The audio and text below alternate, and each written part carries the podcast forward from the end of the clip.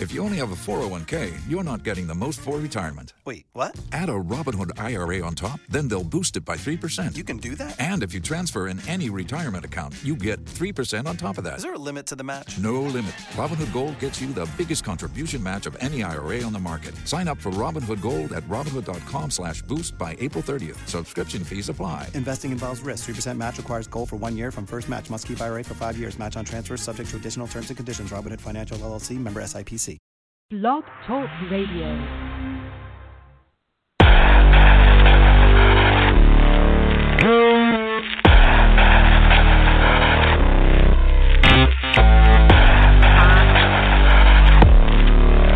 Every time you hear it, you know you are hearing Incantation Nation. I am your incantress, Hadara Bindwood.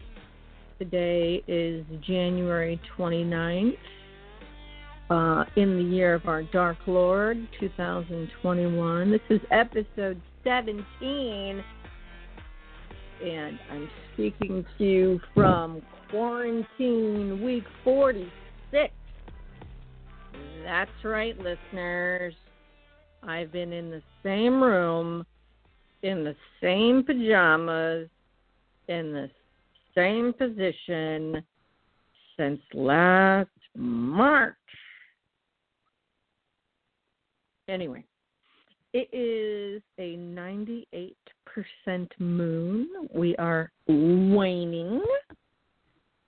Like my love for drama is waning. Um, but yeah, here we are. Bradwick, my lead engineer, is joining us and maybe we'll hear something. Yes, for good this- evening. Um, oh, hi, hi, Bradwick. How are you, honey? I'm good. How are you?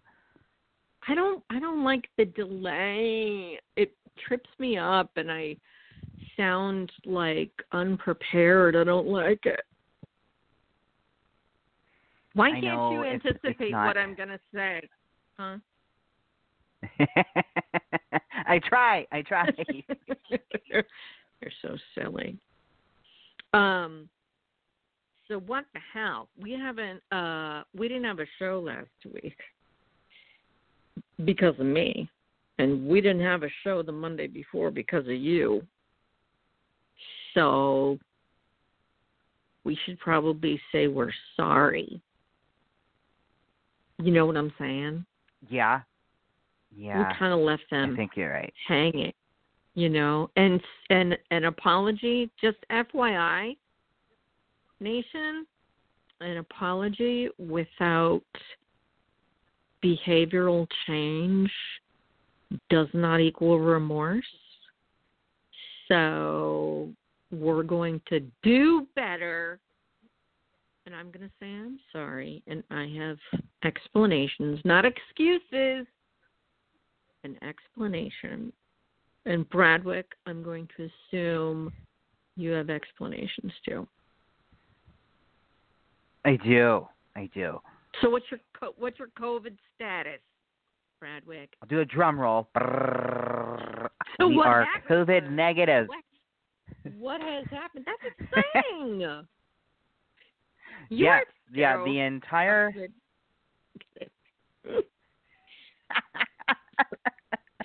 The entire house is officially COVID negative. Um, Nice. we last, yeah, this past Monday. Well, I mean, actually, it's been going on for two weeks. Really, I had a family member that got the vaccine. Um, they got the Mhm. first dose of the vaccine. They do work in uh, one of the frontline areas where that first dose was given. So they got it Mhm. three weeks ago and then got sick two weeks two to three weeks after having the vaccine got sick had low grade fever for two days um super congested just felt horrible uh they were basically just bedridden for two days and started getting tests again and they came back positive Hmm. three times so no, was this I the am, rapid test, or was this the the not the rapid test? Because we know that that has an awful false positive and false negative rate. um, or was this the send it away to a laboratory test? Well, so what? Um, there's there's still a difference. Even if you get a rapid test, Mm-hmm. you can get a rapid test that tests the it's it's called the PCR test. Um, and that can Mm-hmm. Which be way more what's accurate. But oh, oh, you're gonna put me on the spot here, Hadera. Yeah. Um, well, so um, oh my God, you don't well- know what it means, dude. Yeah, I, I, I don't. I just know to ask for it. I know that you need to ask for it. This is horrible. I'm so sorry. Oh gosh, this is. This Way to be prepared. was for not prepared. Bradwick. Oh, now I'm now I'm panicking. Okay. um, but but basically, slide slide my- your sister a note. she's not here. She's not here. um, Text So- her. Text her. um, they get tested daily, almost daily at work. And those tests are shipped out. So they have the PCR test in house and it comes back daily. And yeah, there's a little delay, but like they get constant results. And one of her more recent ones came back positive. So she stayed home Mhm. and then boom, she was sick. And then she went to go get tested again because I said, all right, if you're really positive, this entire house needs to shut down. So I love it. we all have to go get tests. So we all Mhm. did, but being because but because we are all under some sort of pressure to stay at work, to continue to make sure we are in the workplace. Our thought process is to go straight to the rapid testing sites. So we do that, and everyone comes back negative. So like, Mhm. okay, we're fine. But No, when they did my sister's rap, no. So when they did my sister's rapid test the second time, Mhm. they actually did a second test, and it, they called it a PCR, and that's the one that gets sent to the lab. And they said that they were doing it as a precaution. Well, a day later, that one did come back positive, and she had another positive on top of that. We all still tested negative after having our own PCR tests done, but we still put the house on lockdown. We were all in quarantine for uh, however long we needed to be. I lose track of the days, but we all stayed in quarantine. we all tested negative, and you know we we did what we had to do. But that the stress of all that kind of got to me, and we could have Yeah. avoided that um, had I not felt such an obligation to be at work, knowing that we get we're one of the lucky ones that get paid time off if there's COVID in your household or you have to get tested or you have COVID. We have that security blanket. But I was still sitting there thinking like, no, I have to be at work. I have to be at work. And had I not thought about that, I would have just gotten the regular test and found out Mhm. you know we were all negative and it would have been fine but you know I don't, it was it was a little rough and the monday that we wanted to do the show was Mhm. the day that i was waiting for results i did not realize how Mhm. stressful it is Mhm. just to sit and wait to see if you have this disease, this vac- this disease that can kill other people, kill your loved ones, and you're just gonna you just have to sit there and wait. And and you know your mind starts racing and you're like oh my god what if i do have it? What if i spread it to people at work on accident and i didn't know? What if i'm asymptomatic? You know it it i was not prepared for that. I didn't think that was going to happen but it You did know, and it really stressed like- me out. I had to It sounds like the opposite of a pe- pregnancy test. Like identically similar to the same type of like I've got to sit here and watch this guy and it's going to impact a whole bunch of lives and I don't know what's going to happen and do I take time off at work and yeah I, yeah, I had to wait four days, and I had to occupy mm-hmm. myself for four days because I was still seeing like What all of my group texts from work coming in. Oh, yeah. well, So you let's stayed, hear. I you I took home. a couple naps. I did. I- I, stayed were- in the house. Those were recommended by me. Um, I did. Uh, I did some light reading, and I did a paint by number. which, if you haven't done one, I highly recommend it. It is not for children. These things are difficult. It's hard to stay inside some of the lines. But it, I put some some lo-fi beats on. I started painting, and four hours later, my sister comes in my room. She's like, "Are you okay?" I'm like, "What?" Oh my God! It's been four hours. I've just been painting. This has been delightful. and then I was like, "Oh, I don't have my test results back yet. Damn it." Yeah. Yeah. So that's why, you know, I was just absent um on Monday. I do apologize for that. I do thank the village because I do remember posting um, you know, what was going on and the village did uh express that they were keeping us in their Yeah. thoughts and stuff. So I do thank you guys for that. So thank you very much. It was Hmm. appreciated. Uh, some people even lit candles for your stressful ass. Th- They did, yes. Thank you. stressful. My stressful But ass. Yes. did- So I will plan to not be as stressed in the future. No! Hopefully. Don't do that. Don't do that. You have to, you know, it if it's a stressor, which it is, any type of change, even whether or not it's planned for or not, is stressful. I mean, you know, because you're going from predictable patterned behavior to something that potentially has huge impact. Yeah, no, I'm describing a pregnancy test right now. I really the more I think about it, I'm like, wait a minute, I've been pregnant one, two, three, four times. You know, I, I it's stressful. Um, but definitely not as uh exhilarating. Just kidding. I love my kids. Um, but what about so back to your PCP tests? No, I'm just kidding. PCR tests.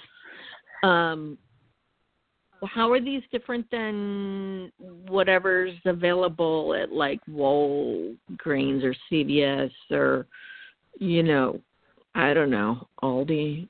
Do they do them? Autobell? Do they do COVID tests? No? um, I don't think Autobell does. If they do, I wouldn't recommend it. Um, but you so the so fucking snobby just and He was like, I don't recommend that. My God, you're such a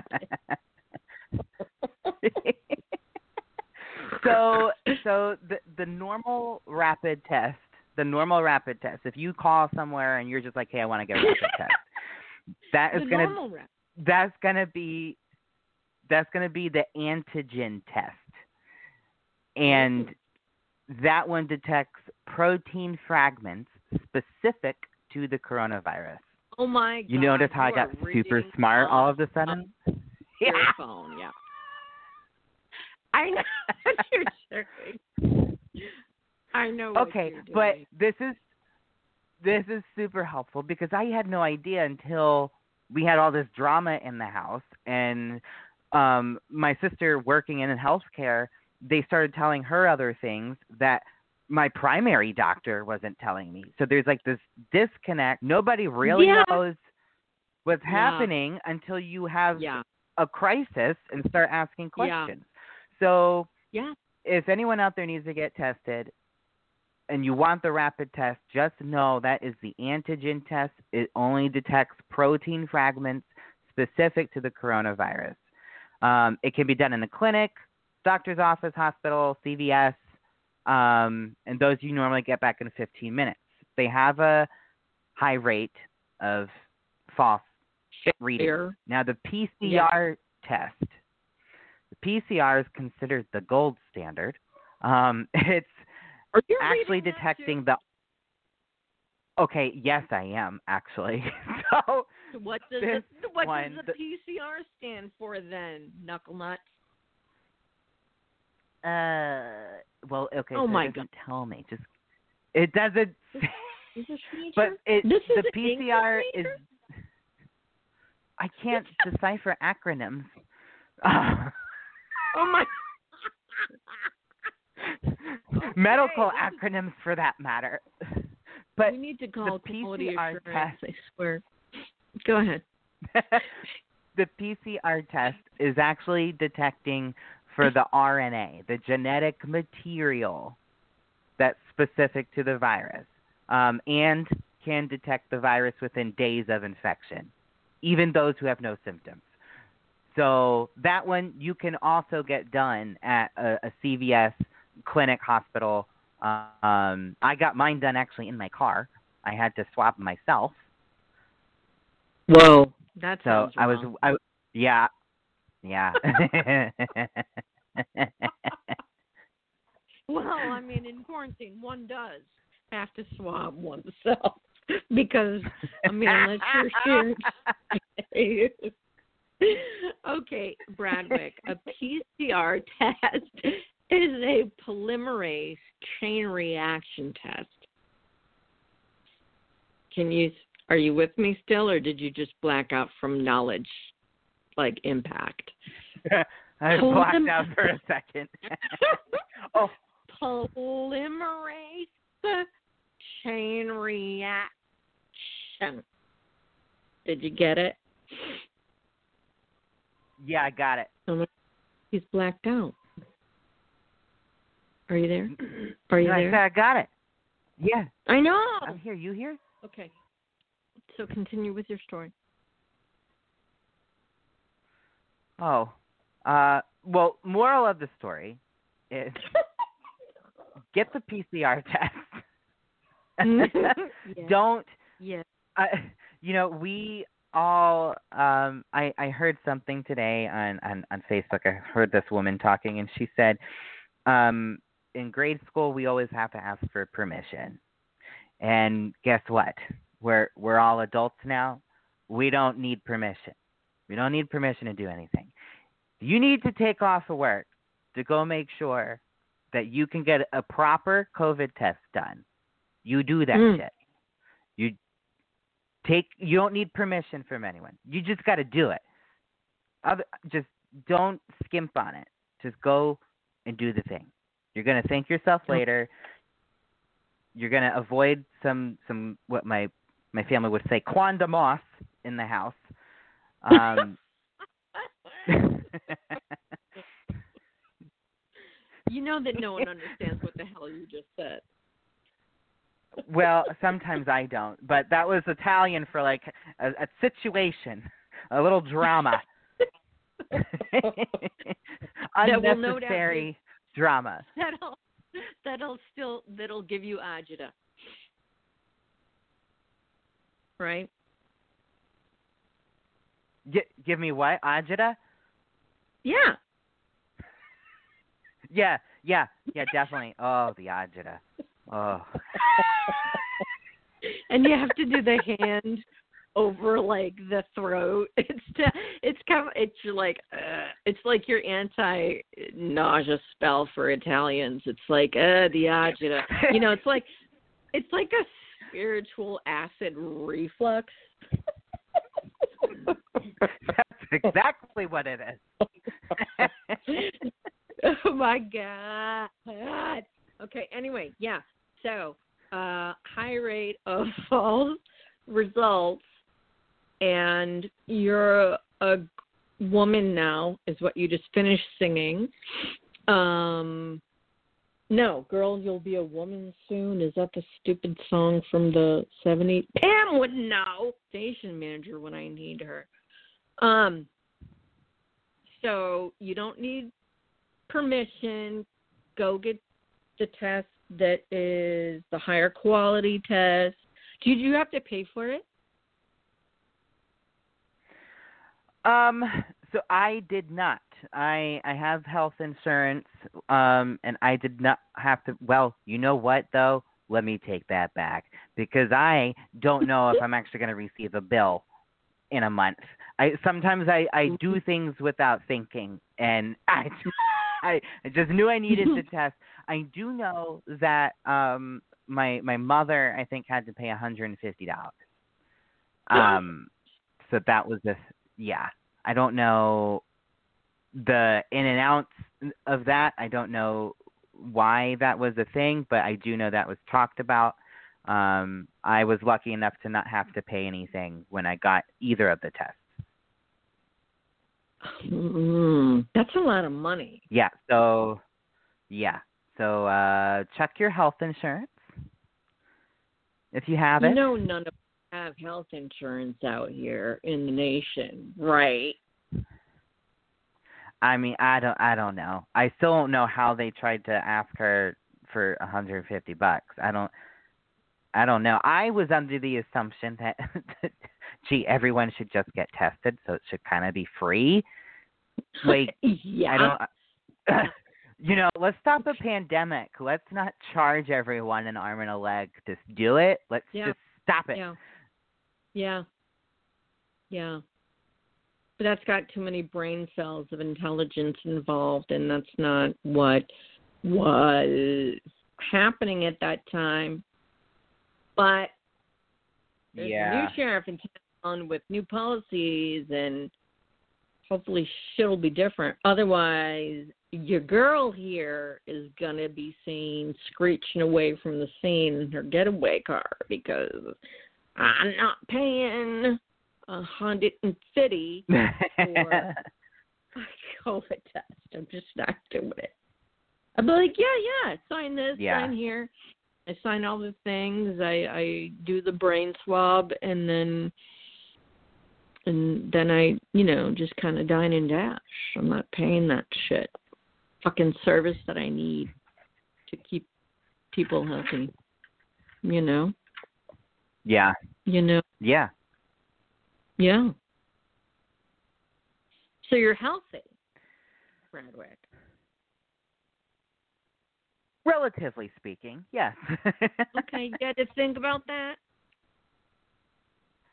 I mean, but you, you learned a new skill. Well, I- you're a you're a painter now. Only if there are lines and numbers involved. oh my god. Paint by number. Okay. I Yes, you so it's you I will send you a picture and you're going to be like, "Oh, wow, Brad, you look like you've done a Van Gogh. like this is beautiful." And I'm going to be like, "Yeah, I colored inside the lines." Oh my god. Well, you know what? We're gonna have to fix that because pagans are, by definition, people who don't acknowledge the lines, and they they they take the canvas and burn it as you know fire art. So, yeah, there's your color by numbers. So we're gonna have to break down some institutional expectations because you're way too inside the lines. You know, too much fear of the agita. Sometimes you have to embrace the agita. this is not sound medical advice, everyone. You know what I'm saying? So no, it's not. Don't take that So to the back- bank. So back to that candied ginger. okay, seriously, witchcraft. witchcraft. Um. So Bradwick asked me where I was when I couldn't do the show.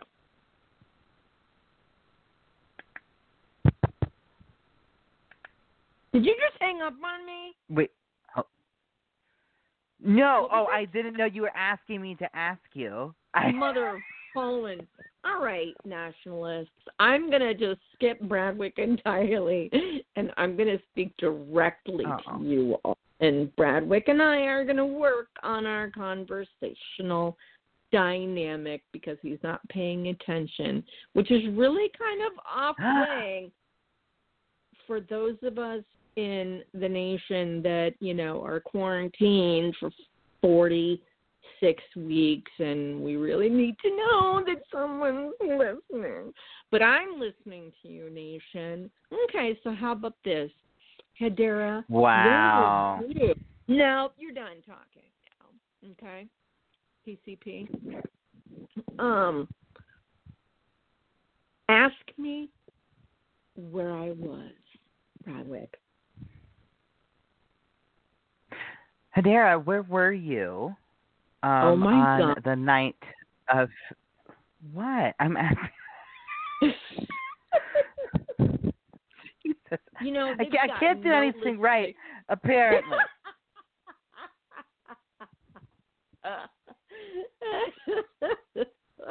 you do everything right. You're so perfect.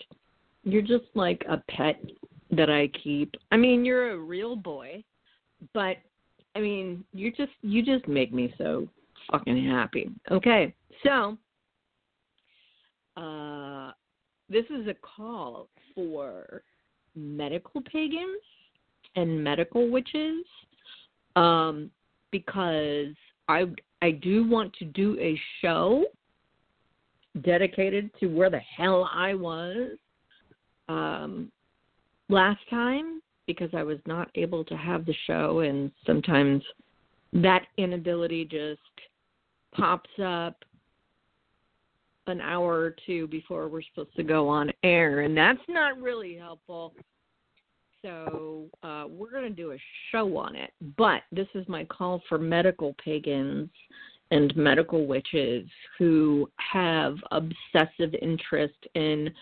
obscure diseases because I have not one, not two, but three obscure, rarely seen, which I think is the same meaning as obscure, um, genetic disorders. You can't catch what I've got. I mean, unless you're one of my offspring. Whoops. So anyway, um, I have Ehlers-Danlos syndrome. I have it's a connective tissue disorder whereby um, my body codes incorrectly for the collagen protein that makes up um, mainly and mostly cartilage and ligaments and tendons, but also uh, blood vessels and, you know, really generally important stuff like that. To a lesser extent, bones, um, but it's more connective tissue, which is everywhere throughout the body. Um, and that does include your skin layers and subcutaneous layers. And so, that being the case, um, I also have MCAS, which is mast cell activation syndrome. Basically, um, it is a immunological disorder um, where my immune system freaks the fuck out and sees everything as a potential threat and it overreacts and can and does cause major um, reactions like uh, anaphylaxis, which has brought me to the emergency emergency room a lot here recently. Um, and because Ehlers-Danlos also um, affects blood vessels, I inherited one type from my father's family and one type of Ehlers-Danlos from my mother's family. So I have um, a bunch of crossover symptoms, and the blood vessels are all of my connective tissues are soft and my blood vessels are soft, which, yes, leads to aneurysm rupture, um, broken blood vessels, hemorrhaging, which I've done twice. That's a, those are both really very cool stories. Um, and uh, leads to my third genetic disorder that goes with Ehlers-Danlos syndrome, which is POTS. And POTS is postural orthostatic tachycardia syndrome. Now, this is how ghetto my biological setup is. Every time I stand up, my blood drops out of the top of my body and fills my socks, not my socks, my legs and feet, which is really cool if you're into the shades of red and purple that I become, but it's not really cool for things like thinking or breathing or maintaining a normal heart rhythm. So there's some cardiac issues because when the blood drops down into my lower um, appendages, then my heart freaks out because it's like, why is there no blood in the brain? So my heart rate increases by 40 points and I risk cardiac arrest. So, um, yada, yada, yada. I say all this to say that this has become a huge issue for me in the past three years or so. Um, and the complications are way, way worse for me than either of my parents or any of my siblings because my siblings also have it and all four of my children have it um, because I've inherited two uh, defects in two different parts of the collagen making area of my chromosome.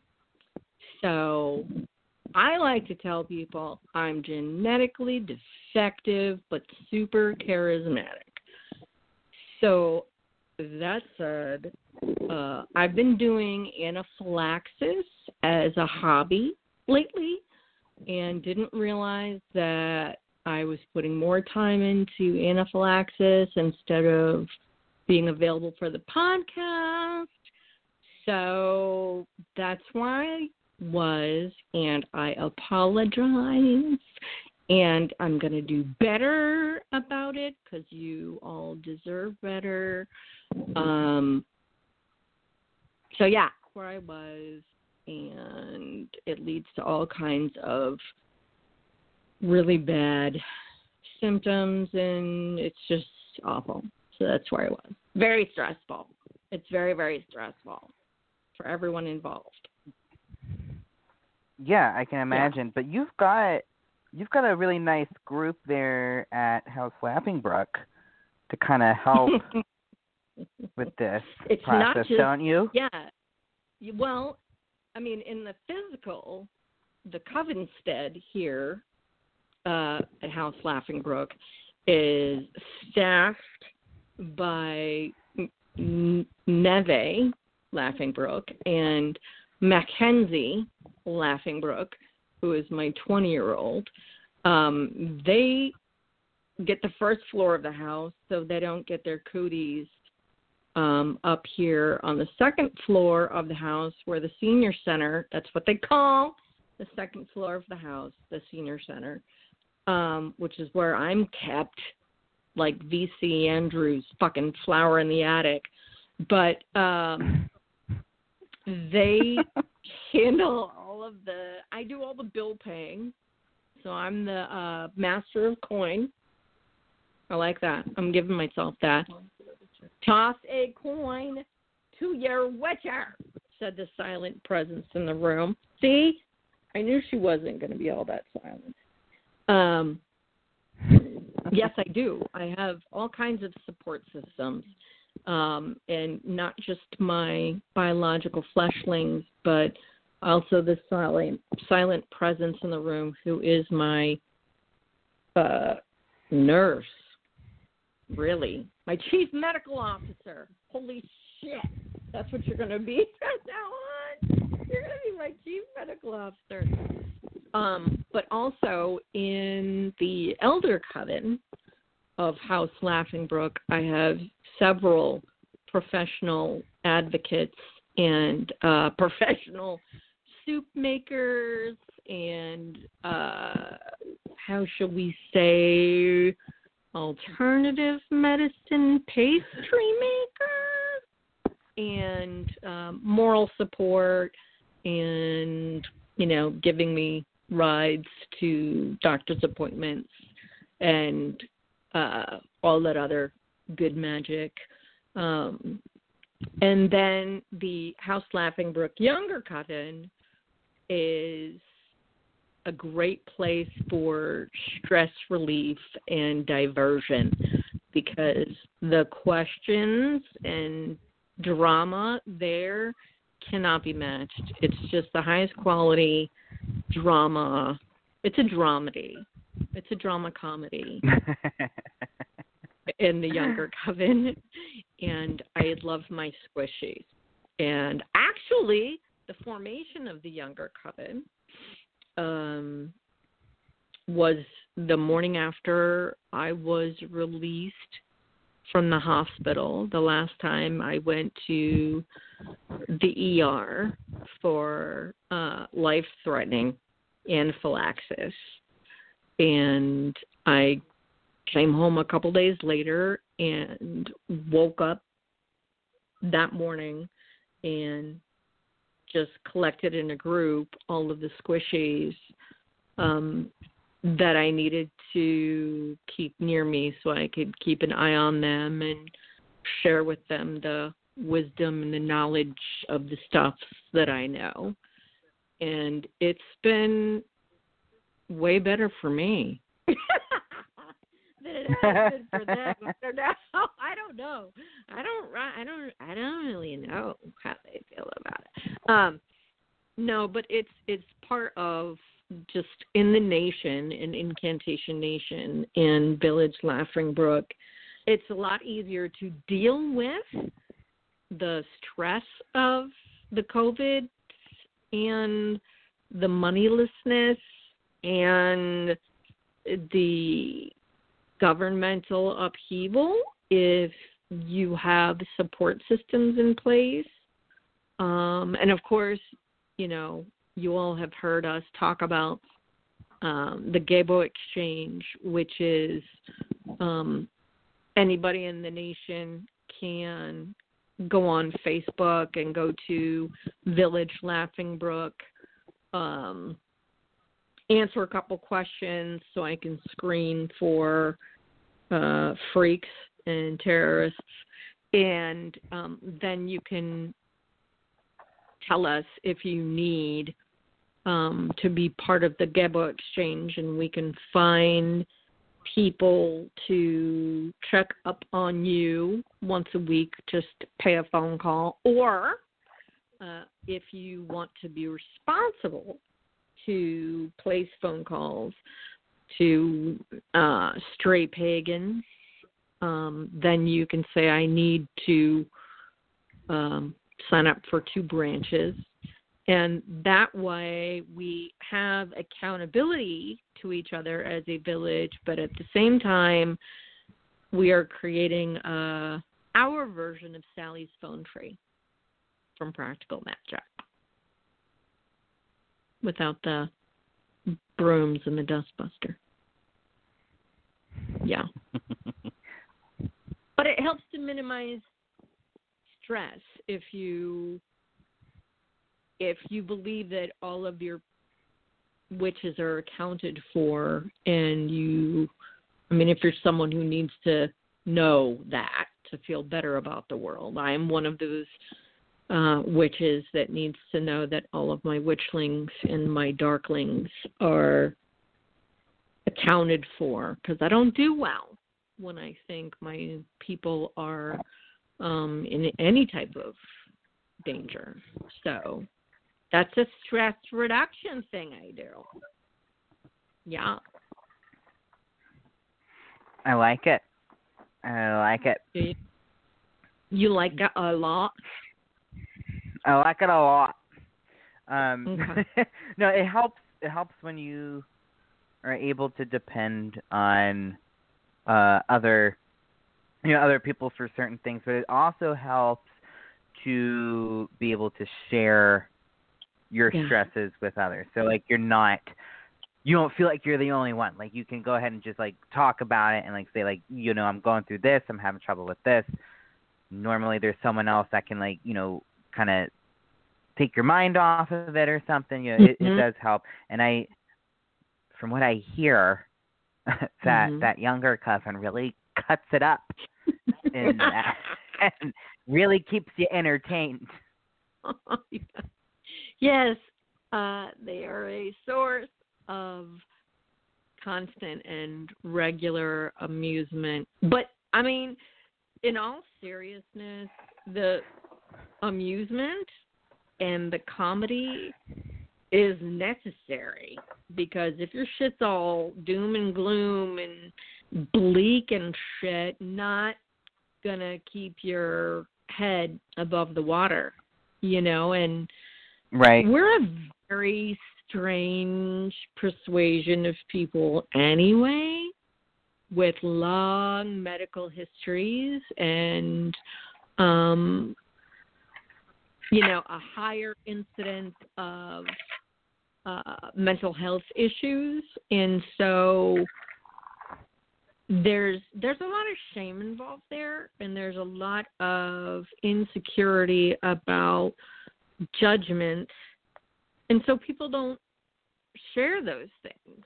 And you know being someone who is four foot ten has a genetic disorder and who is very very loud um i like to role model being at peace with who i am and talking very honestly about being defective. And I say that not as like a low self esteem thing. I embrace those words because I like being defective. It means that I am not what's expected. I am atypical.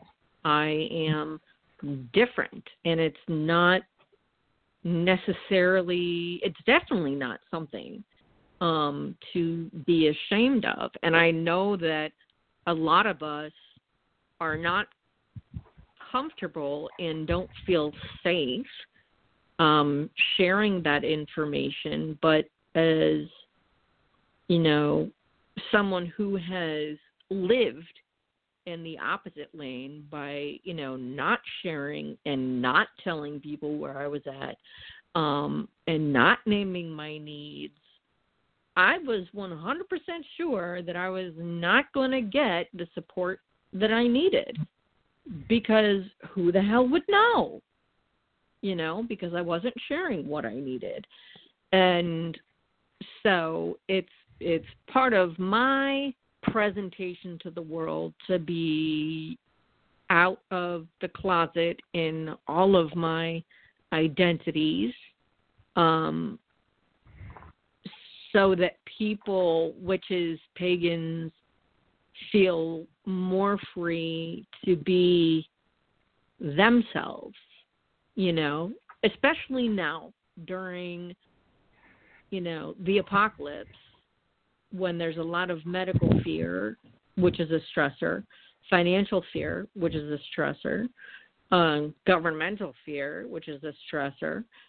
Um, we need to raise our hand and be be honest about it and and for myself personally and my the elder coven and the younger coven um there has there has been a how could you say this this um misgi- not misgiving but the idea that if they share their personal pain that they are harshing the buzz and that they are being a downer and that they are diminishing the mood. And it's like, you know what? Let's just be honest. I would so much rather listen to someone else's medical, emotional, spiritual, relationship maladies than my own. I'm over myself. Like like straight up. I'm over it, man. I'm over it. So I want to hear what your sitch is because I probably know a thing, number one. Number two, it's fucking refreshing to hear about someone else, people who are gravely ill. Um, and I've had Pammy on because Pammy, Pammy and I have the same genetic disorder, but my sister witch, um, Stephanie Klein, who runs Clever Girl Publishing, we spoke about um, her living or sharing her body with uh, her co-host is cancer, and she has dealt with it since childhood. And we have these really sick and twisted senses of humor because we've had to deal with the worst types of stress and mortality issues. But what COVID has done is COVID has made medical maladies and mortality issues commonplace with the added bonus of waiting four, five, six, ten days a test result. I mean, and you, Bradwick Peach, talked about what it was like for you uh, waiting to find out whether or not you were pregnant, and it was fucking awful, wasn't it? Yeah, it was. It's not not fun. Yeah, Not but fun. you- But you know, during you- that, I, I, I, because I, I also have another, excuse me, medical condition. Like I do have uh, a low grade form of Tourette's. So during that Well, we whole time, that. because of I think. Yeah, yeah, we've shared that, uh, I haven't we? yeah, I think I I think I can't remember. I don't talk about it too much. I I just recently started like you know being open about. It. Like I told people at work, like not too long ago, like oh yeah, I'm real stressed out today. So if you hear any weird noises, it's just me.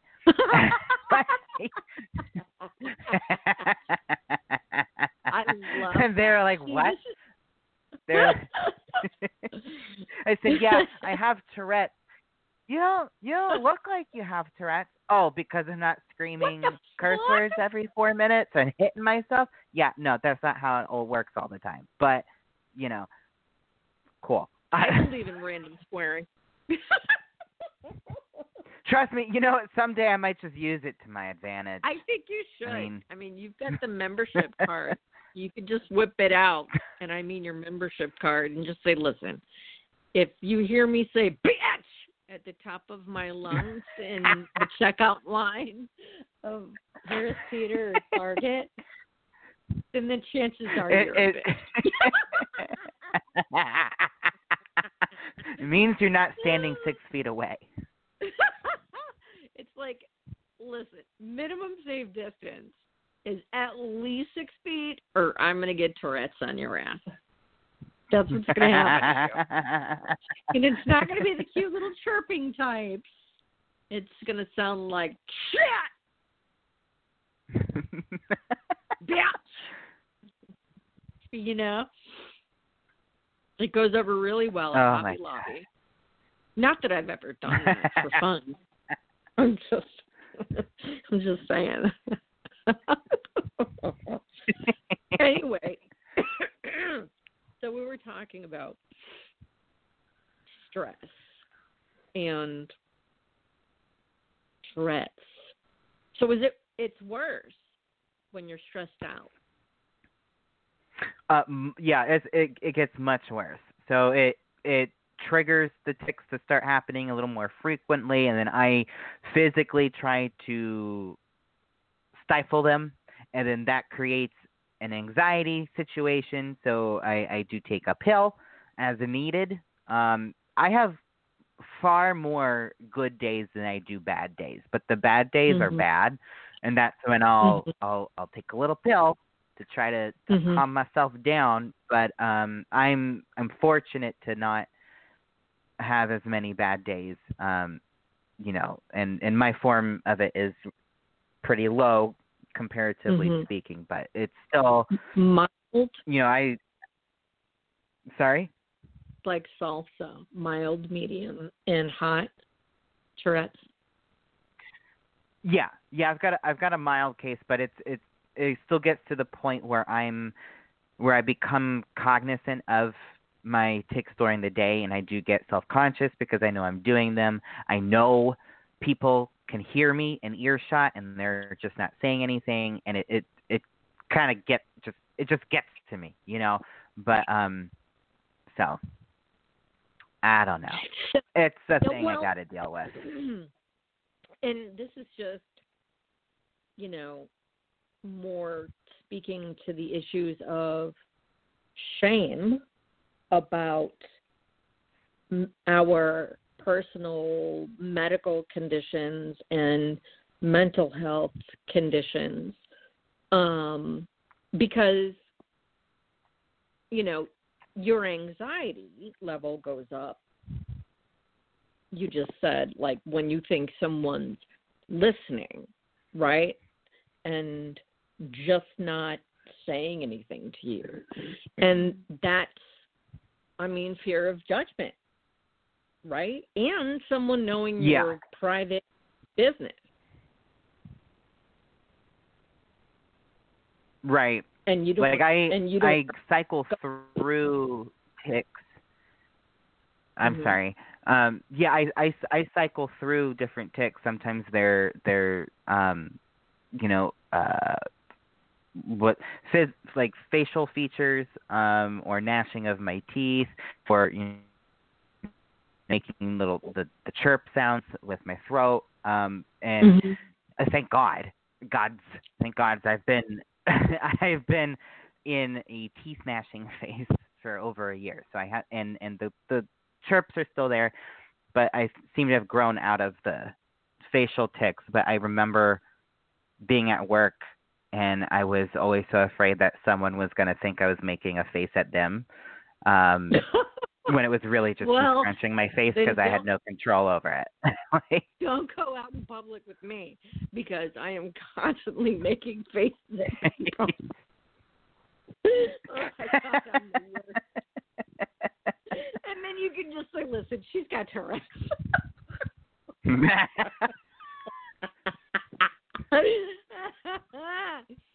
oh my god! During the winter months, I become my own personal nutcracker.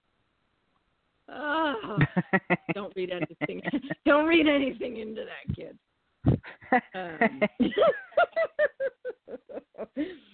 um, but boy, oh boy, what I wouldn't do with that Tourette's, Bradwick. I would, I would be working that shit like so hard. I would be gnashing my terrible teeth and brandishing my terrible claws. I think that's the line in this book. isn't it? Um, so let me ask you this question then. My shit has. I'm going to make a statement first and then ask the question for those that are sweating me grammatically speaking. Um, I have found that the COVID season has brought a like skyrocketing intensity to my symptoms and their severity and the frequency of the drama. And it's rough. Um, it helps to share uh, what happens with me because then invariably someone pops up and messages me on Facebook and says, "Oh my God, you know, I was just diagnosed and I'm so excited that I know someone who has it. Can I ask you questions?" And then I just kind of like absorb them in like my little group, like a little symbiote, you know, because I like doing that. Um, have you noticed any change in your symptomology with the COVID season, Bradwick Peach? Um, I definitely, for me personally, I need to be alone. I, which is complete. It's the complete opposite from a lot of people because they are stuck at home alone. But I go to work every day where I'm surrounded by, you know, well, okay, there's people in my office, but I'm surrounded by people in the office. I have people that come in. Um, I work Mhm. with people all day, talk with people on the phone all day. I come home, I'm with my family, and they're all here. And it, and because I can't go sit in a coffee shop or go sit in this bookstore and read or you know go places, it gets increasingly harder for me to just be alone. And because of that, I I do start to get I guess some sort of anxiety that does produce more more symptoms and stuff. So it's almost like I I need to get get out. I Which and I do. I will I'll take myself for a ride. I'll take myself for a walk. Um, Yeah. and you know, I'll I'll go to the park. Um uh, I'll go to the park. I'll I'll go visit the the blue heron that I um I go and talk to whenever I go. And um you know, I That's some cool I magic you know just right picked there. up painting. Blue heron. It really is. I I ugh, I could tell you stories about my interactions with him, but we'll save that for another time. But yeah, he's always there to greet me. So right. Um, do you switching gears though? We are in uh, a period of history that is, we'll say, mm, extra stressful. Um, have you found any of the stress and imagery of what's going on externally showing up in your dream imagery at all? Or has it changed your sleeping habits at all, would you say? Um, it, changing sleeping habits, yes. I have now reverted to my college sleep schedule, where I would stay up till two a.m. and wake up at six. Yeah, Um, Yeah. So, yeah. uh, Mhm. because I'm, I go to work every day, but it's just like I, I have to go home. I got to watch the news. What's going on? Oh, here's another rabbit hole for me to jump down. See what's going on here, and you know, I just so caught up in it. So now I my sleep schedule is not that great. Dream wise, Mm. uh, ah, I don't know. I mean, I've definitely had a lot of vivid um imagery. I I I started lucid dreaming during COVID Ooh. season. I've never done that before. Yes. And the first time it happened, Mhm. yeah, like I the first time it happened, it kind of caught me off guard, and I Yeah. I think I called you, and I told You you, I. I said I said Hadera, I lucid dreamed last night, and I swear to you, I thought I was there for three years, and I had only been asleep for fifteen minutes. And during these three years, I found every sexy ninja I could, and I I I did things with them. he means I had- ninja. I- He doesn't mean. He doesn't mean. he doesn't mean an actual fucking. ninja.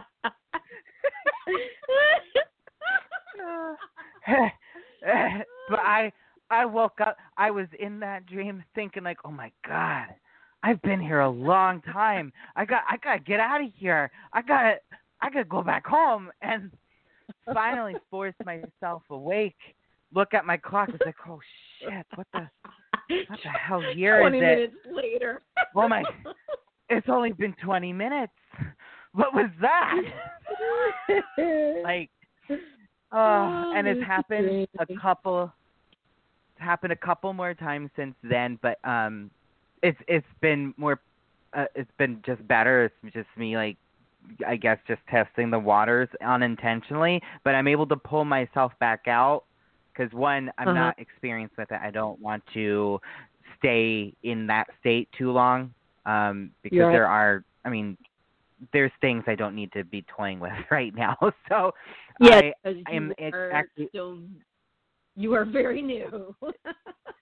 Yes, yes. But I realize I don't tick in my dreams. And so if, I, if I've been in the dream long enough, I realize I didn't, didn't I'm, I'm not ticking, I, I'm not wearing my glasses, and I don't have a bracelet on, then I know I'm dreaming, and I can just, I can pull myself back out. so is the So it's like all of my- that you use and like Uh, to remind yourself whether or not you're in the dream. Uh, yes, my my my wrist and ring jewelry that I wear during the day, um, Mhm. I've been been using as my anchors. Um, but I Mhm. just recently also noticed that all of my ailments to my physical body on this Mhm. plane do not exist in the on the dreamscape. So I just it's easier Right. for me to recognize now. Like, oh shit, okay, I'm here again. How'd that happen? Let me go back. Too soon. Yeah. too soon. Too soon. oh, I love it. So, wow. So you're symptom free on the other side. I guess I've never. That's never even occurred to me to like check in with where my Ehlers Danlos POTS MCAS is because it's like genetic. I am just coded wrong, and I take that with me. Excuse me, wherever I go, and I kind of. I don't know. I had never thought. Look at that, Bradwick. Has got me thinking about things now. It's like, huh?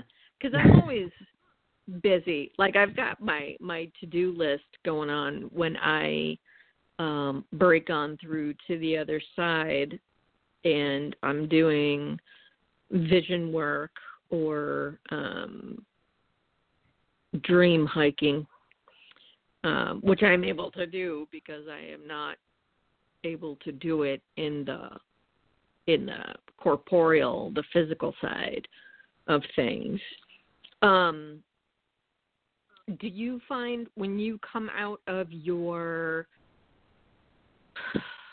dreaming, your lucid dreaming, do you take anything that you see and turn it into an action item like someone you've got to well obviously you go into your uh car for privacy to call me and share the dates of your lucid dreams, but do you give yourself homework, I guess I would say, um, from when you are lucid dreaming?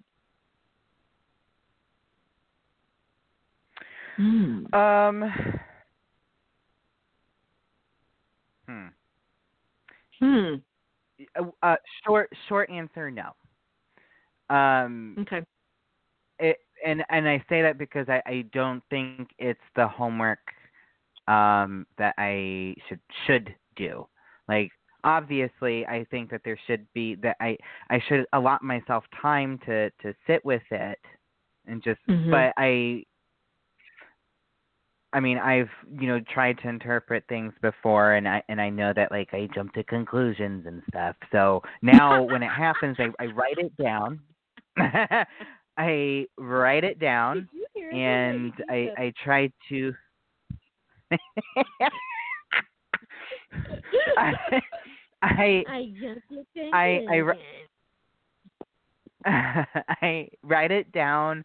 Um, I try to keep as much detail as I can. I do um,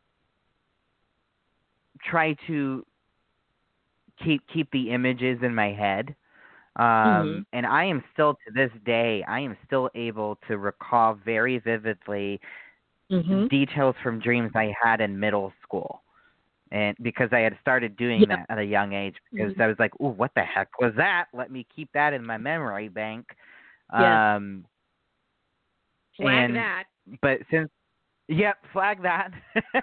but since I started doing that, I Mhm. I have seen, um, what would you what would you call it? Like the act, the the literal thing doesn't present itself uh, um on the like in the this on this plane, but it's like a Mm.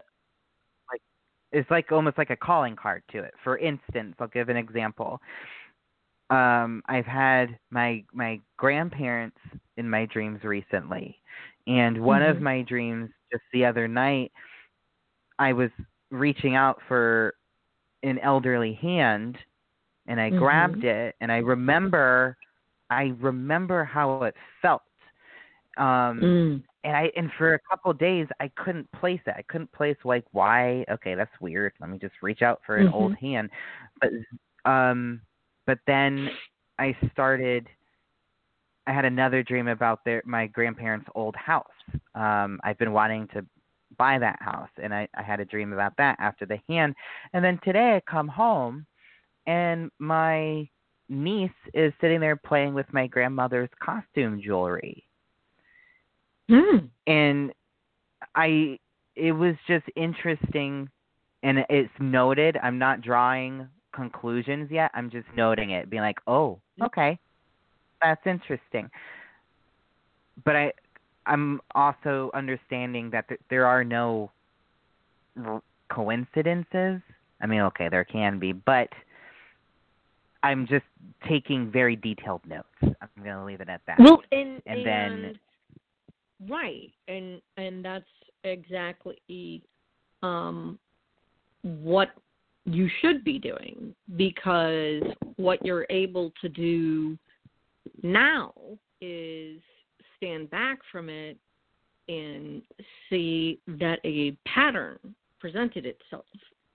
And it may not even be necessarily that the pattern you're supposed to notice is you know your grandmother's trying to talk to you from the other side that may not be it it could be something more to um I don't know, perhaps get into elder advocacy or you know, you see you see what I'm saying? It's like you're able Well, to and- put some distance between yourself and the incident and you're able to look at it 360 as opposed to looking at it one way you know in that Right. moment you know Right. Yeah, there's because you it's just been crazy lately. Like I said, I you know I wanted to buy their house, and I was texting my family, like, oh, I had a dream Mhm. about the house again. What was the address so I can look it up, see if it's for sale. And I looked at the pictures. It was like, oh yeah, you know they kept it up. Uh, the owners really kept it in good shape. You know, I have half a mind to go over there and just ask them if they want to sell it, jokingly. Next day at work, I have a couple come in, an elderly couple, and right they said, Hi, yeah, we're looking for an apartment. We don't really know what we want, don't really know what we're doing. We're just kind of we just kind of found ourselves here." And I said, "What do you What do you mean? You did you not want an apartment today?" And they said, "Well, no, actually, not really. But we had someone come to our house uh recently, and they asked to buy the house. It wasn't even for sale. They just asked us what we wanted for it, and we sold it to them." I No was like in my in my head, I'm thinking, "Shut up." This, That's perfect. you know. That is- So, made That's yeah, perfect. made a little note there. That is a that is a quality note. That is a high, that's a high quality note. Well, so let's talk about um, action items for a second. Um, how can you? T- and this is me quizzing you.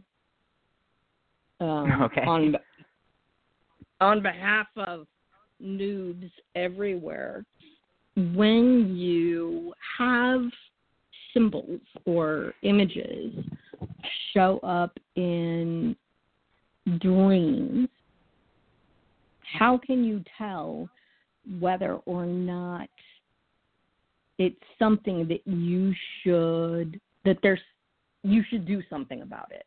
That it's an actionable item. Like sometimes we jump out of the bed and go oh my god i'm you know we rush pick yank up the phone call whoever or we rush out the door to go check check on a friend or whatever. How how do you know when to act on a thing that shows up in your dream or whether to simply you know note it in your mental notebook or your literal notebook um how do you know the difference Um. Well, it it's it's hard because I I have very detailed dreams, always in color. Um, I I've become definitely more uh aware of Mhm. the dream when I'm in it, if that makes sense. Not not so much lucid if I'm not lucid dreaming, but I'm still aware of what's happening. I don't Mhm. have control, but I know what's happening. Um, Right.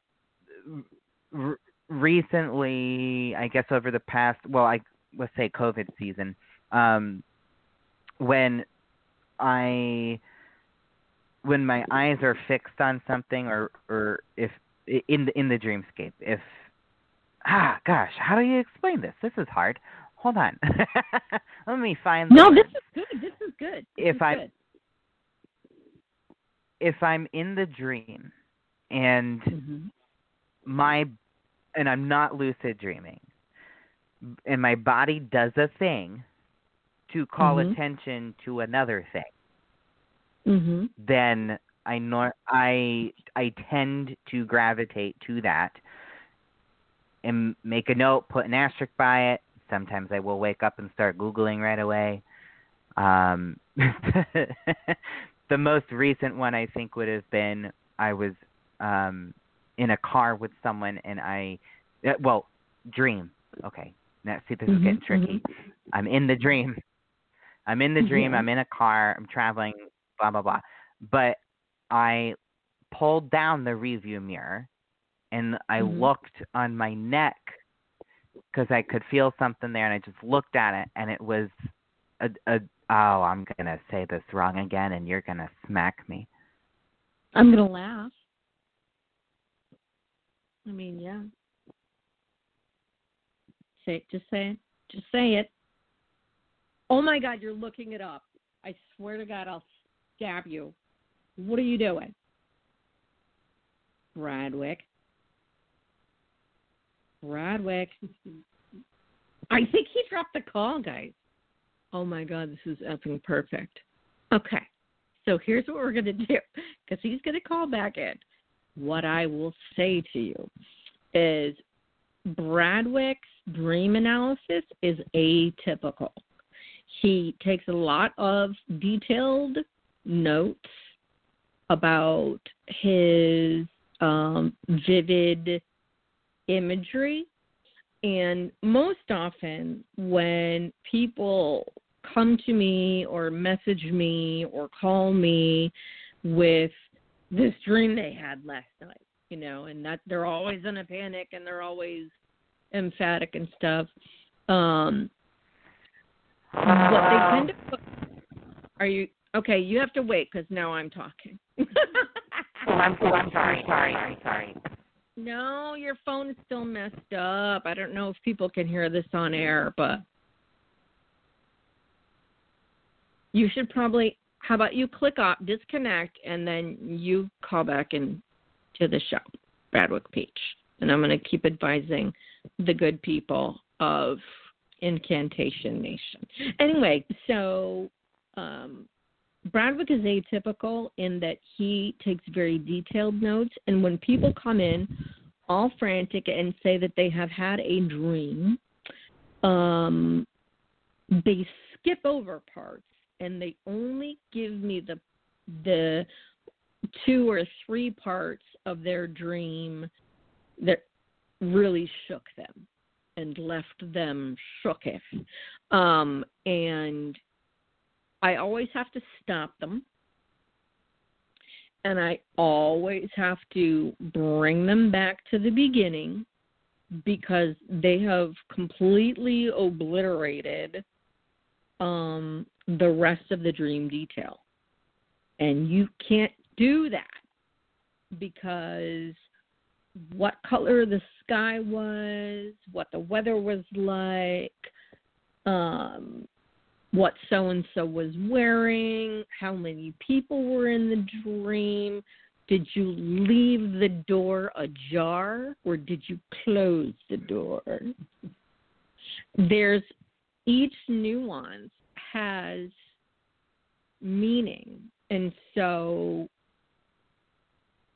for dreaming, especially during times like this, And I'm going to call it COVID season, and we're talking about it's going to be a season of like a year and a half or two years at the rate that we're going, but it's still going to be called COVID season.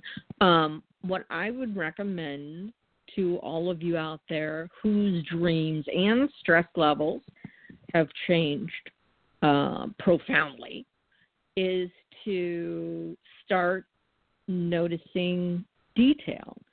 And a couple shows ago, I mentioned how to get more out of your magic and to not expect it to be transactionally based. Like I lit this candle and I burned this incense, nothing happened.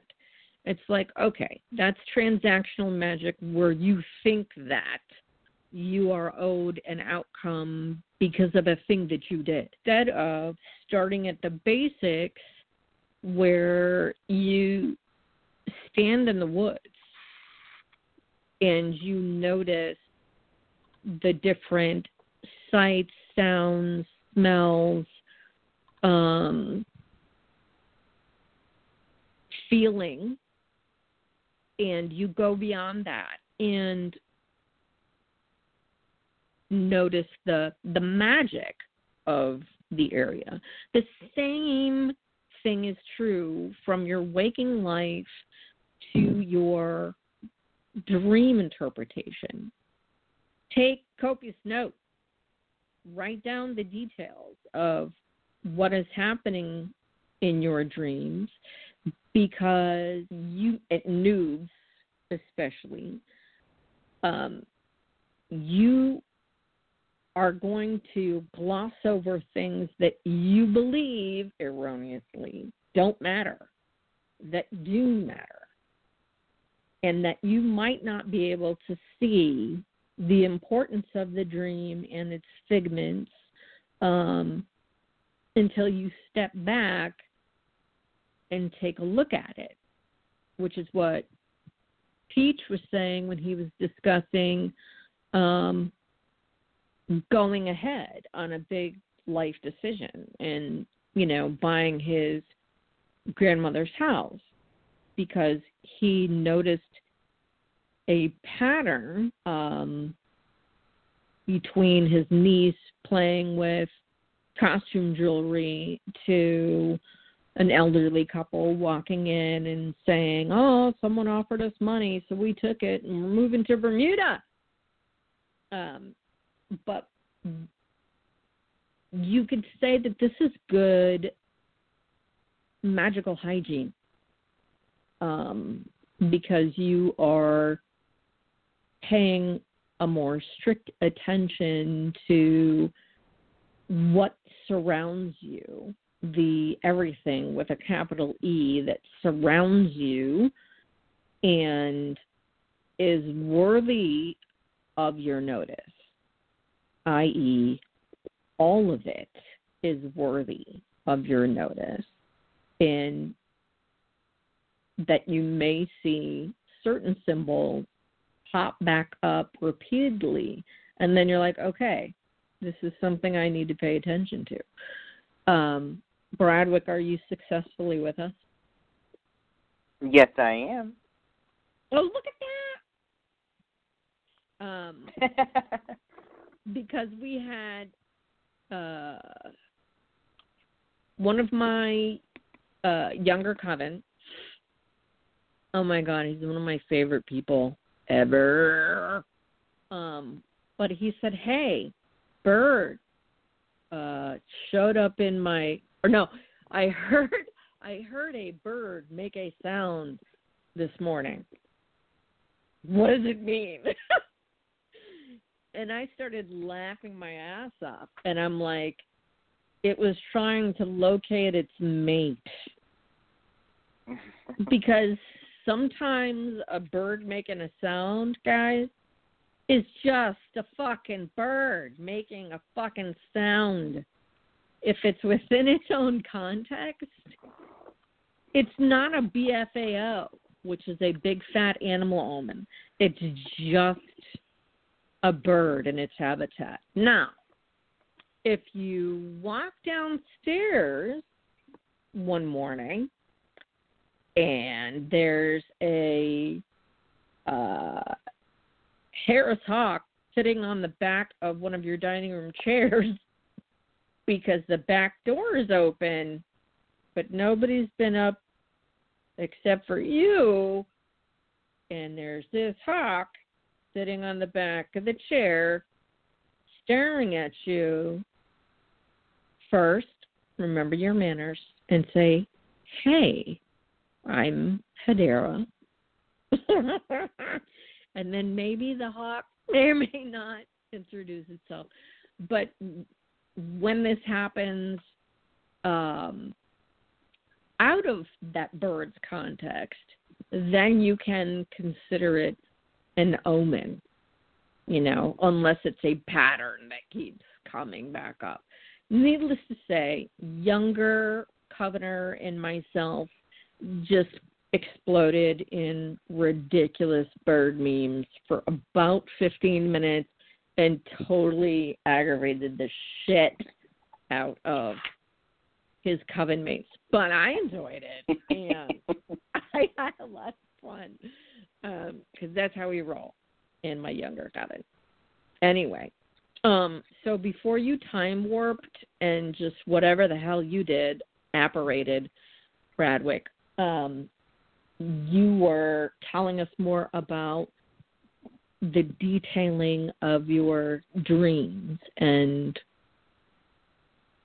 noticing patterns and how Mr. and Mrs. Old People came in and said words about, yeah, someone threw money at us, so we sold them our house. you said something after yeah. that, but it got real weird and funky. But I want to hear yeah, and story.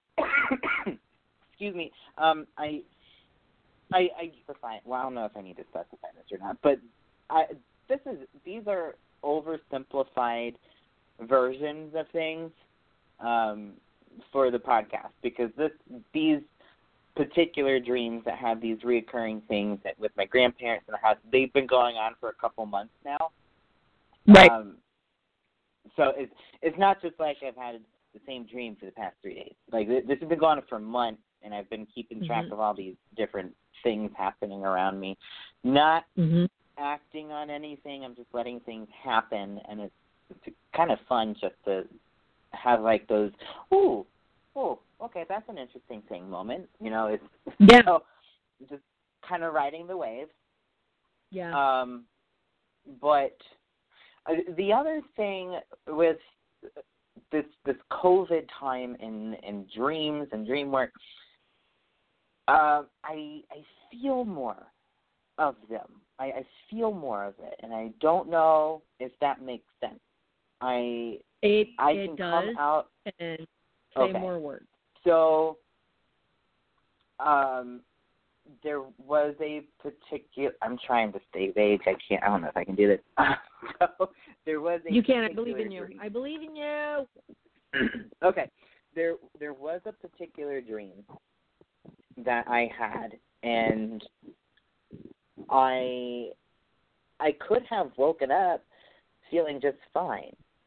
But i in this dream, I was in a room, and it, it felt like there was, um, you know, a, a, a, there was a woman of some sort of uh, hierarchy, you know, above Mhm. me that you know had Mhm. some maybe some magical prowess, and I was with someone else, and I I can't place the face, but I know it was a female, and we were sitting at a table, and there was a Mhm. jar of either very shiny buttons or stones. Mhm.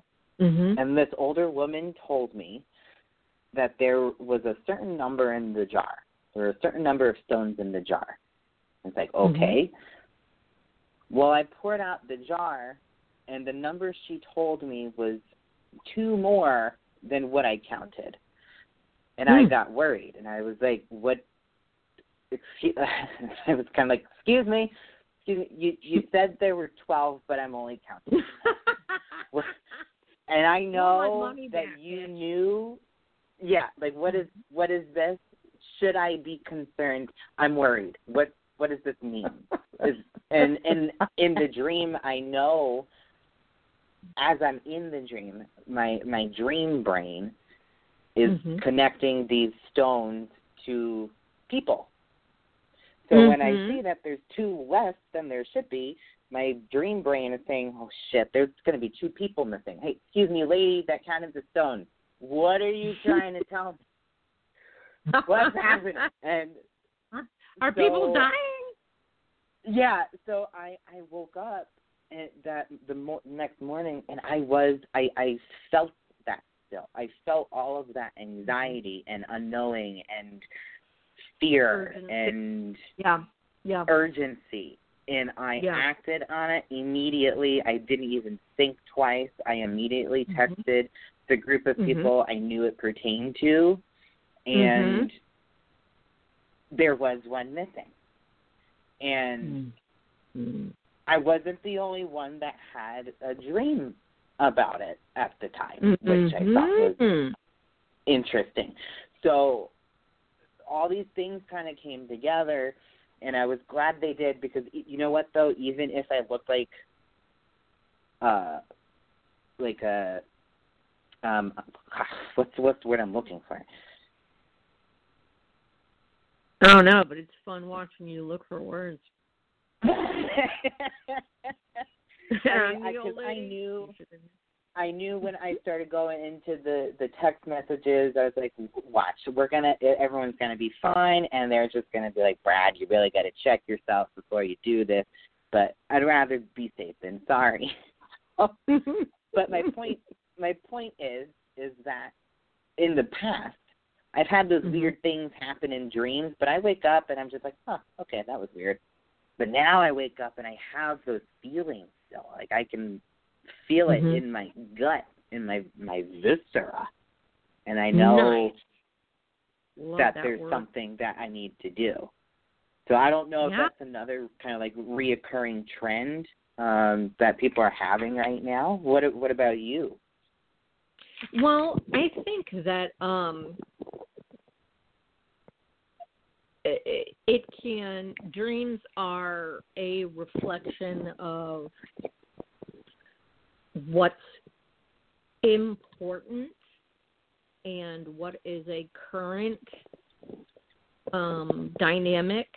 Yes, they can be reflective, and dreams can have um, participants in them from your past, obviously, that are no longer with you.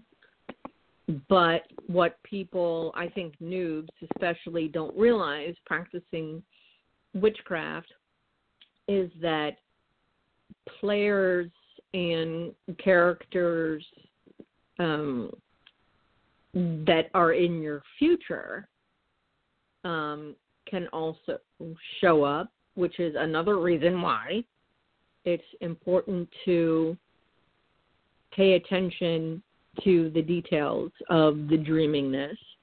But I think the the urgency um, that you're describing, Bradwick, is also reflective of um, the stress of the times that we're in right now, where there's not any stable framework um, for our health in terms of the COVID threat or our government in terms of the, you know, terrorist threat. Um, so paying attention, and I'm glad that you're bringing this up because it segues nicely. Um, that another common mistake for um, dreamers is that not enough attention is paid to what your emotional state is during uh, different parts of your dream. Because right. people will describe to me um, uh, imagery that should be scary and then I ask them, or they offer immediately, but I wasn't scared. And they seem shocked by this. And it's like, listen, you know, and then I give them fear as a choice lecture. But um I think that it's it's a good sign for you in particular, Bradwick, that you're paying more attention to how you feel in your body, like what prepar like what animalistic response your body is having to the dreamscape, but also emotionally um, what your frame of emotions was during different parts of your dream um, because I think the common mistake is to only focus on imagery and the right. sequence of it. And people will come to me with their conclusion or what what they've decided the dream means. Um, which means they've discarded details that are critical to what the actual message was. Um, and then we'll get to, give me a second, I want to make a point, and then we'll get to what my dreams have been doing recently. Um, uh, uh, another common mistake um, is failure to notice. That's an ugly word. Let's not say that. Let's say it this way.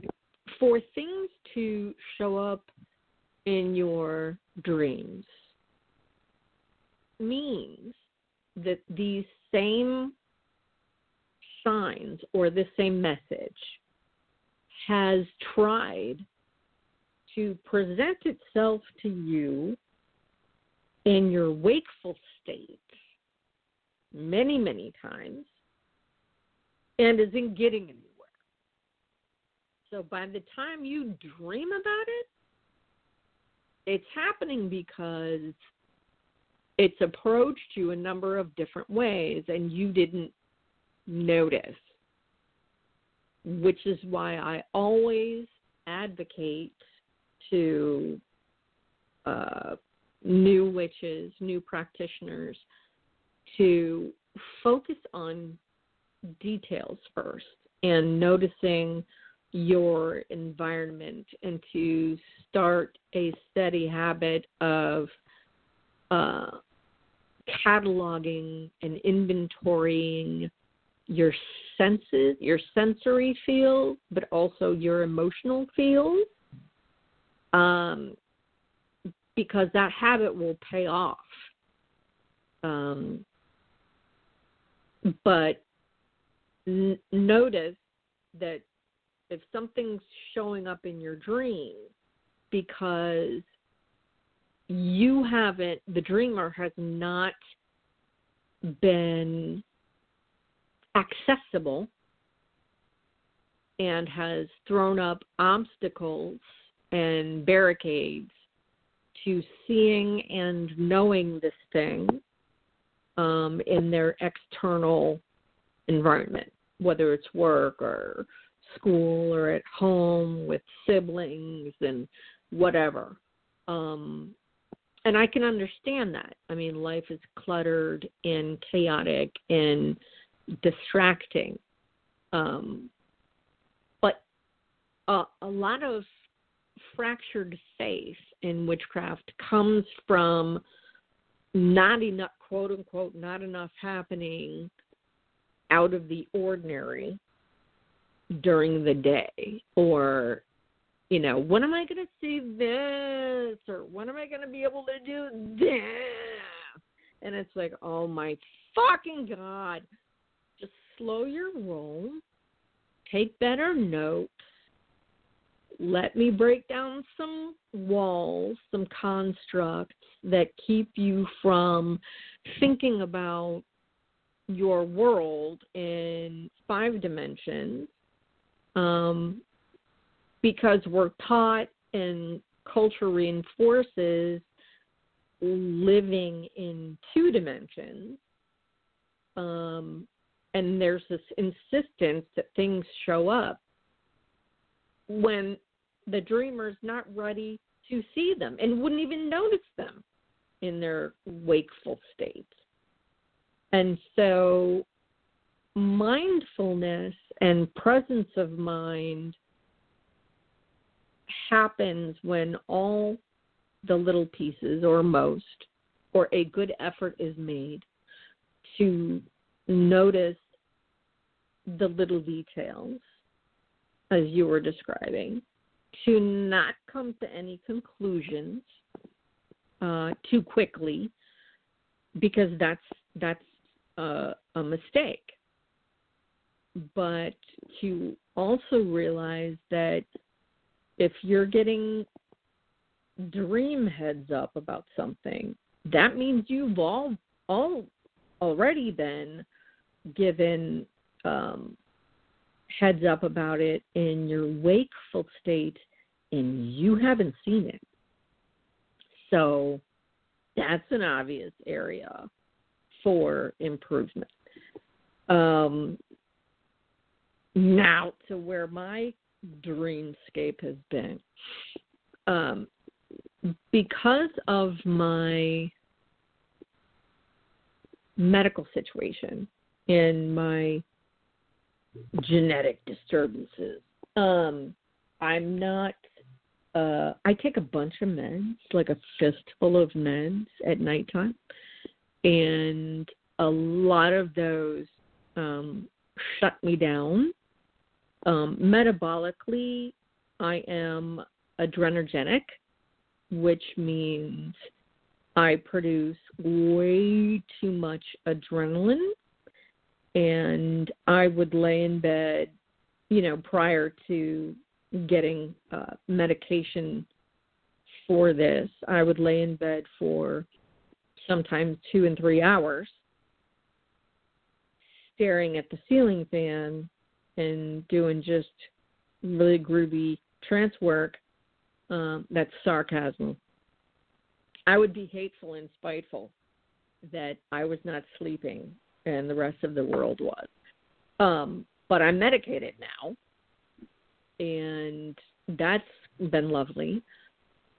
So my dreamscape um, comes to me during the daytime um, when I nap uh, because my physiology is such that I fatigue really easily and I have to nap. And so uh, any portents or omens or imagery uh, shows up during those really intense, vivid dreams that I will have during the day. But I'm also at a stage in my personal practice of craft where I've been documenting uh, vision and portents and omens for so long now that basically I'm living without a filter. I'm living like I'm living without um, any barricades or obstacles to um, messages or omens or imagery. So I see as much in my wakeful state as I do while asleep and dreaming. Which then leads you to say, well, how do you know the difference? Um, and this is my 500 level answer. the answer is you don't.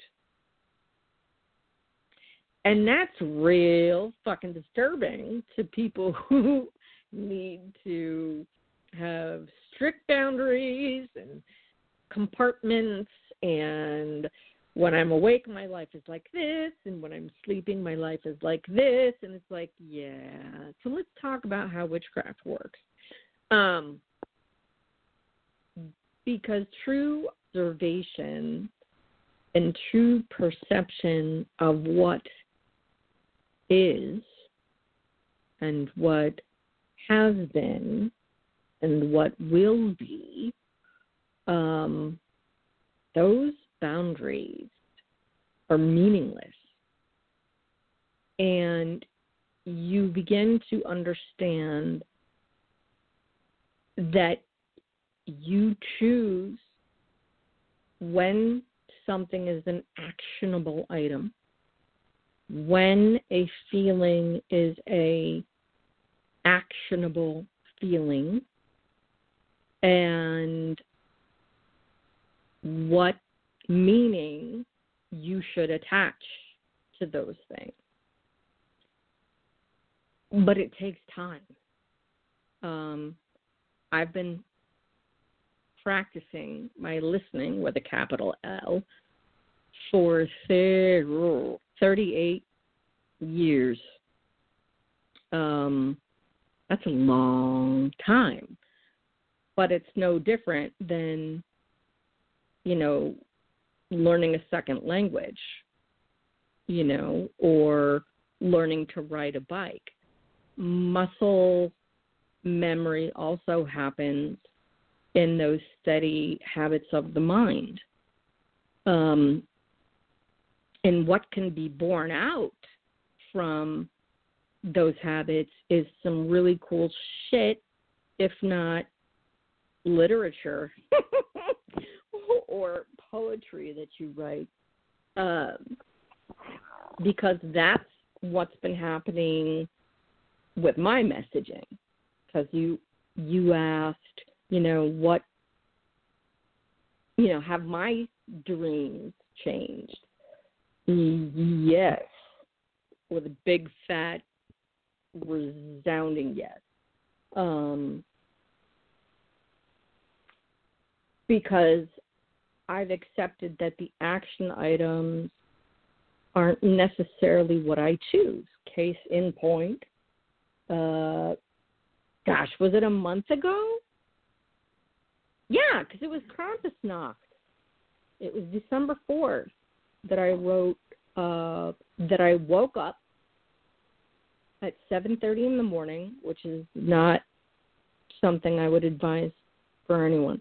Um, and started writing and didn't stop for 2 hours and poured out 56 verses of poetry, um, which has turned out to have uh, some really cool meaning that I've been able to bear witness to um, since I wrote it on December 4th.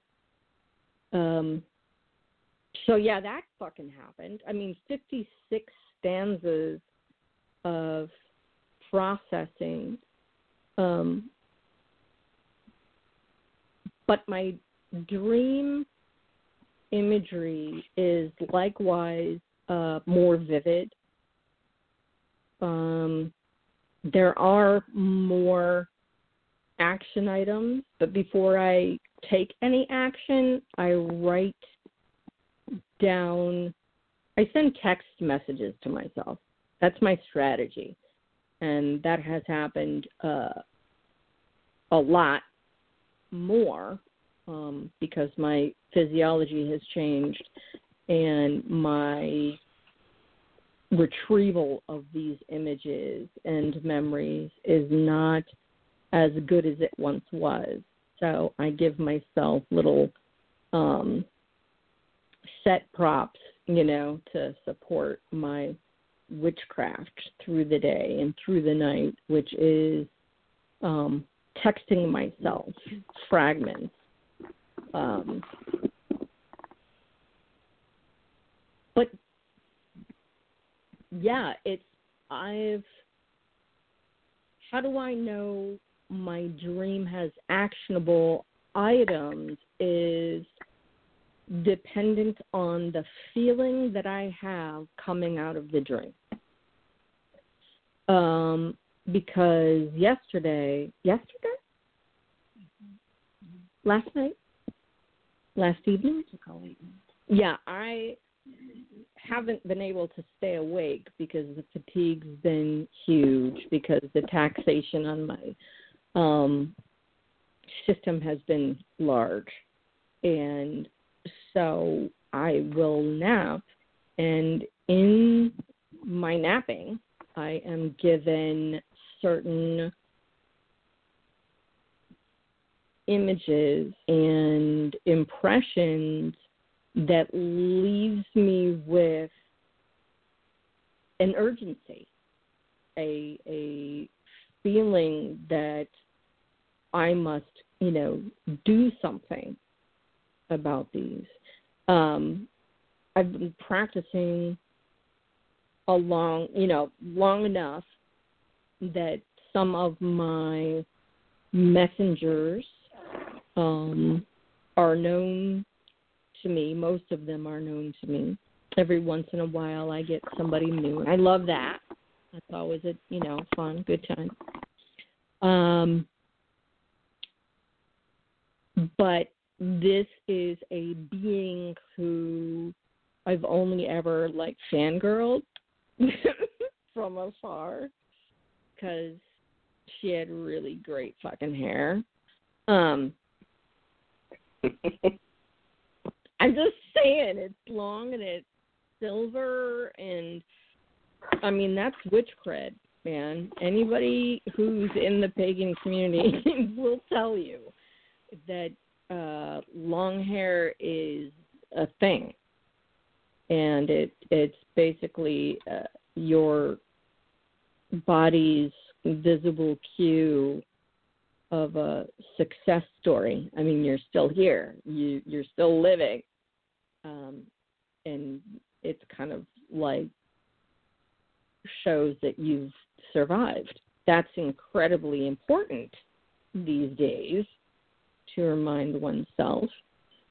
Um, but the impression that I am given, um, sometimes I'm allowed to know or I'm allowed to see that these are things that I need to document and take note of because they will affect um, the listeners of Incantation Nation. They will affect Village Laughing Brook and the pagan people.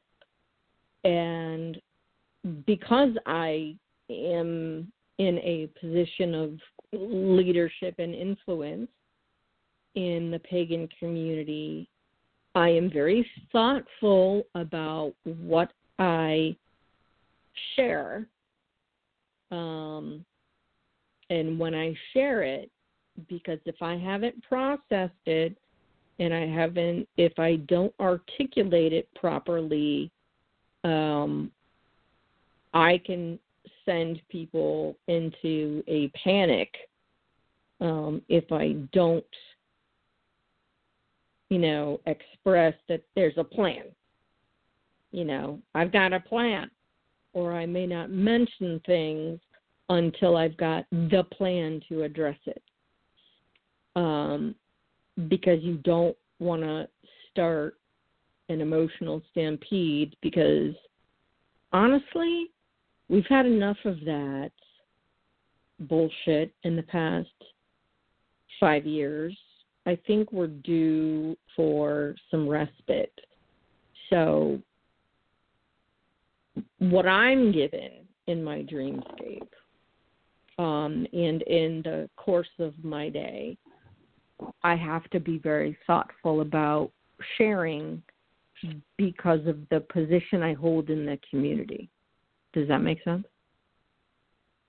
Yeah, I've said a yeah, lot. definitely. I've, I've said a lot. There was a lot, but I mean, we we both have said a lot. um, Have we? But no, that makes. I think so. but that makes that makes sense. You know, you do need to.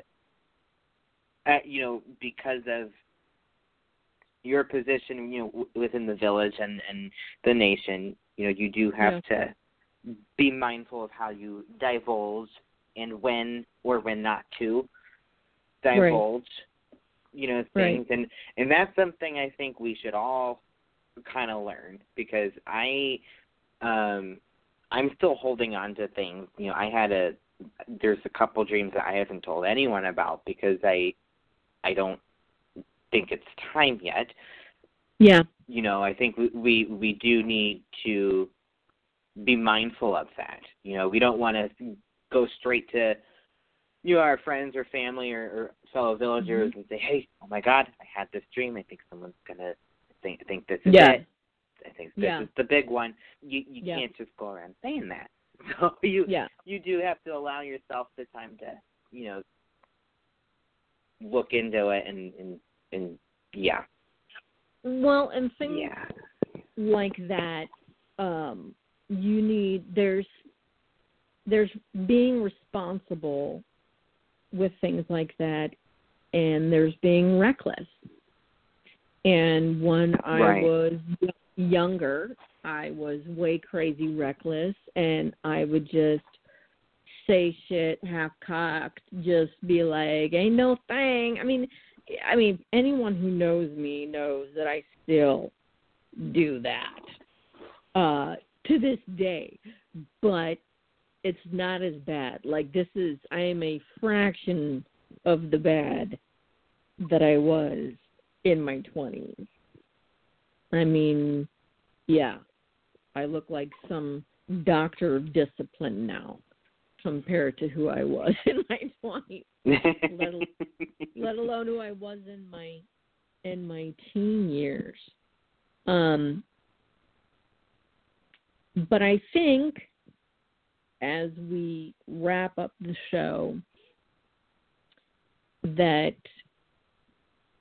we've arrived at some definite conclusion um, that steady habits are good and taking notes is good and not jumping to conclusion is good.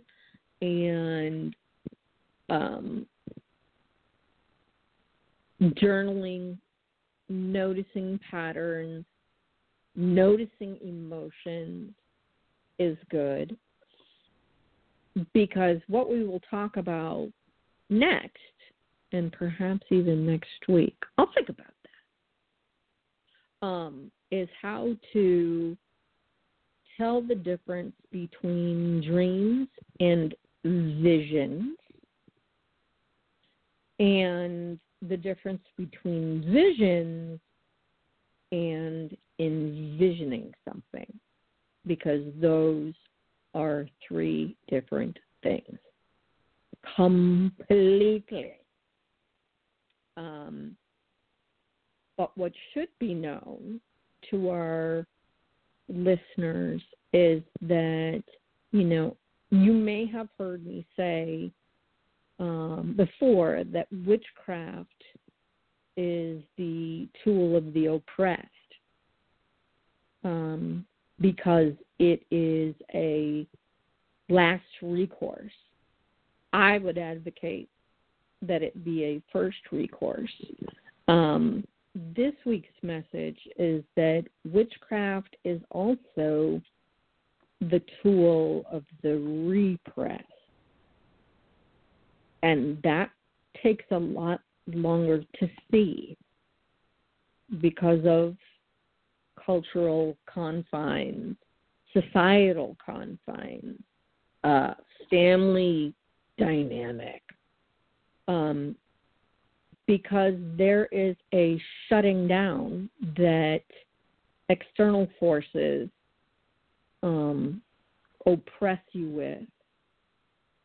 But then repression is thing that you also do to yourself.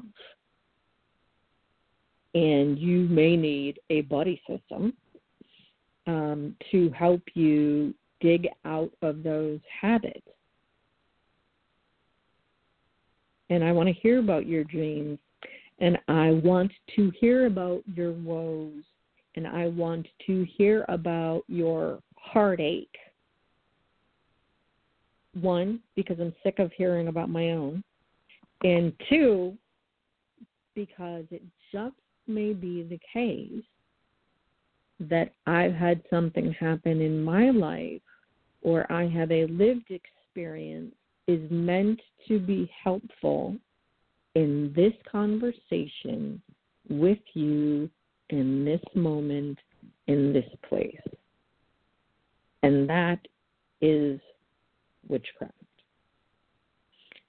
Next week, unless we're talking about dreams, visions, and envisioning part two, next week, um, I would like the show to be about Lupercalia and the wolf ritual. It is the wolf moon, after all. Um, so that will be on next week's docket.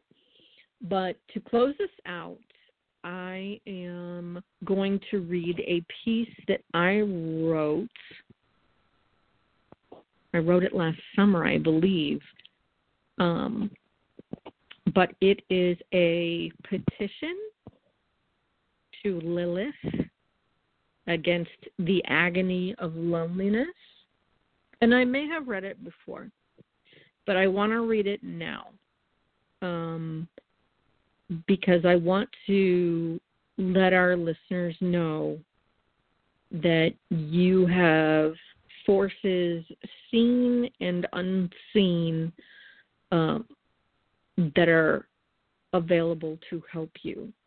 And we, the Pagan Nation, Incantation Nation, are here to help you.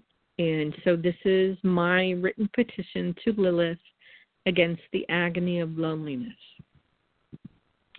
Lilith, breaker of chains, sovereign queen of strength, you who flew from your captors, you who decided your fate when you acted on faith in yourself. Visit us, O Lilith. Visit the hearts of all those who remain trapped by sickness, by disability, by the fear of death itself.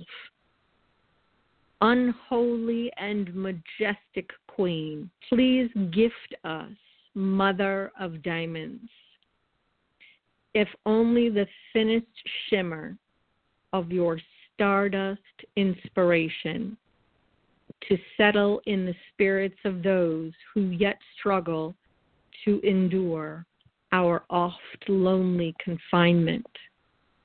Ancient and regal resistance, defender, depart not from our hearts completely, nor our many unseen and silent cells, but instead rekindle in us some memory of our own endurance by the mythic and inspired memory of yours.